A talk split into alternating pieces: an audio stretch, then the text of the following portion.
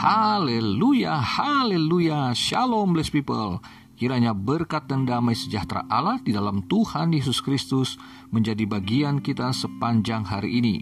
Jumpa lagi dengan saya Pendeta Theodorus dalam Renungan Kristen.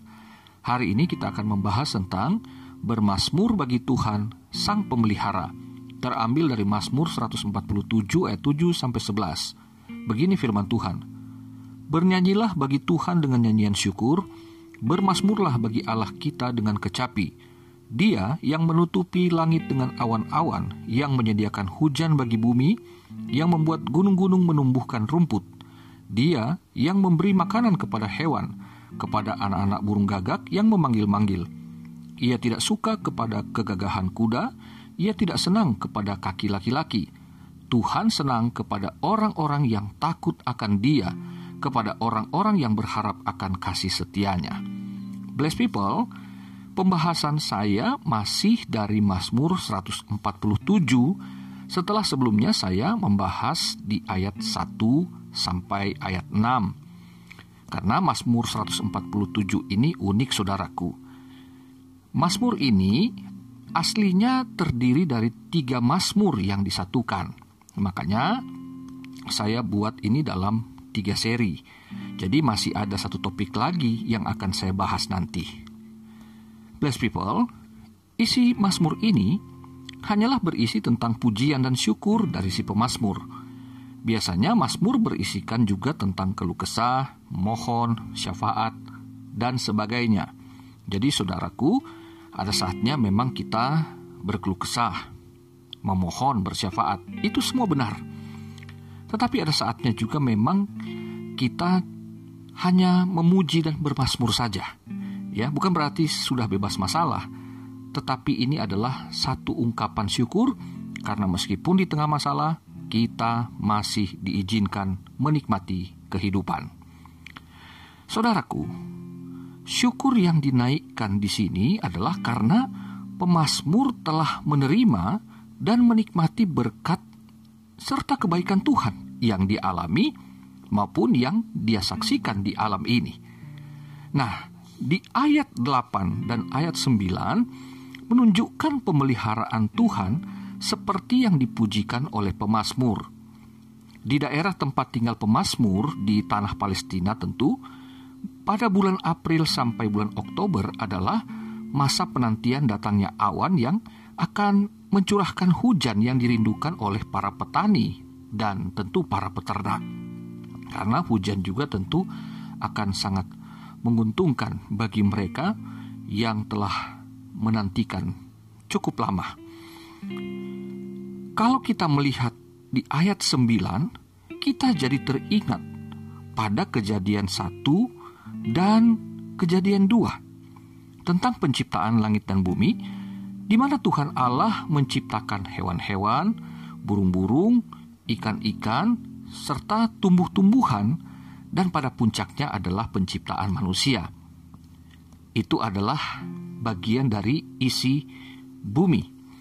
Nah, saudara, ketika dia selesai mencipta, maka kita membaca di sana dikatakan Tuhan menetapkan makanan dari para ciptaannya tersebut menurut jenis-jenisnya. Nah, menariknya saudara, di ayat yang ke-9 ini dituliskan tentang burung gagak. Nah, kita tahu bukan bahwa burung gagak ini selalu berkonotasi dengan hal-hal yang negatif. Bahkan di Alkitab juga menunjuk pada hal-hal yang najis. Tetapi herannya, anak-anak gagak ini pun ternyata Tuhan memeliharanya dengan sangat baik, saudaraku. Ya karena ciptaannya. Nah jika demikian, kalau anak-anak burung gagak yang berkonotasi negatif dan najis Tuhan pelihara, mungkinkah anak-anak manusia seperti anak-anak saudara dan saya tidak diperhatikan Tuhan soal pemenuhan kebutuhan pokoknya? Ah, tentu tidak mungkin bukan? Karena Tuhan Yesus juga mengajarkan di dalam Matius pasal 6 ayat 25 sampai 34 itu bahwa Tuhan itu Allah kita adalah Bapa kita. Dia tidak pernah lalai untuk memberi kecukupan bagi anak-anaknya. Karena Bapa di sorga dikatakan telah lebih dulu tahu sebelum kita memintanya.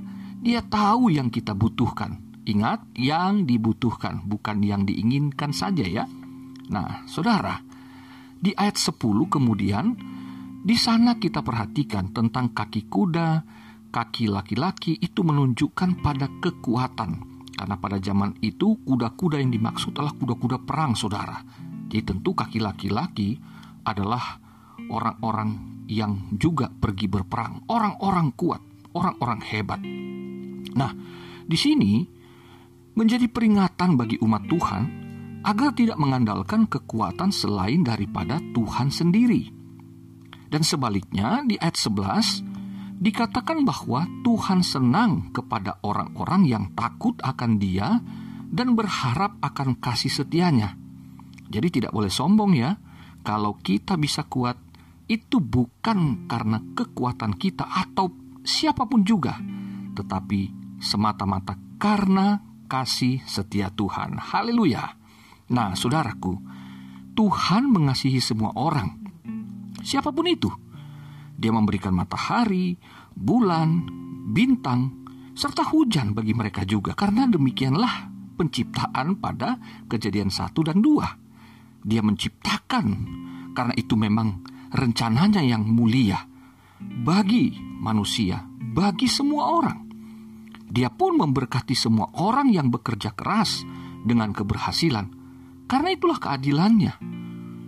Tetapi tentang orang beriman, terdapat perbedaan dan kekhususan di dalam penerimaan akan kasih Allah itu, saudara. Di mana? Soal kekekalan, soal kehidupan yang kekal, saudaraku. Karena orang-orang yang takut akan Tuhan dan yang berharap akan kasih setianya itu menunjukkan kepada orang-orang yang beriman kepada Tuhan hanya mereka yang percaya kepada Tuhan. Jadi tidak semua orang yang percaya kepadanya di dunia ini. Bukankah demikian? Jadi tidak kepada semua orang akan menerima ini kehidupan yang kekal. Hanya bagi mereka yang percaya. Yang tidak percaya ya tentu tidak saudaraku. Soal pemeliharaan hidup yang jasmani memang Tuhan berikan kepada semua orang. Tetapi soal kehidupan yang kekal, Tuhan berikan hanya bagi orang-orang yang beriman kepadanya. Kalau hanya kebutuhan dan kesuksesan lahiriah saja, orang-orang ateis sekalipun bisa mendapatkannya, bahkan bisa jauh lebih makmur dan lebih sukses daripada orang-orang beriman, saudara. Nah, tetapi soal kehidupan yang kekal ini hanya dikhususkan bagi orang yang percaya kepada Tuhan. Ya.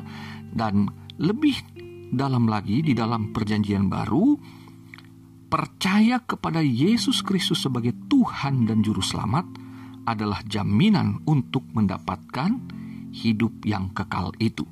Jadi saudaraku yang terkasih, kita bersyukur karena kita punya Tuhan yang telah memelihara kita bukan hanya soal-soal kehidupan yang lahiriah, tetapi dia memelihara kita dengan kekuatan rohani yang datangnya dari Roh Kudus, dari firman Allah yang hidup itu, sehingga kehidupan kita secara rohani terpelihara, kuat di dalam menghadapi segala tantangan dan kehidupan secara lahiriah, secara jasmani pun Tuhan memeliharanya dengan berkecukupan tidak selalu harus berkelebihan, tetapi Tuhan menjamin pasti cukup. Sebab itu, kita berdoa sesuai dengan apa yang Yesus ajarkan. Berikanlah kepada kami pada hari ini makanan kami yang secukupnya.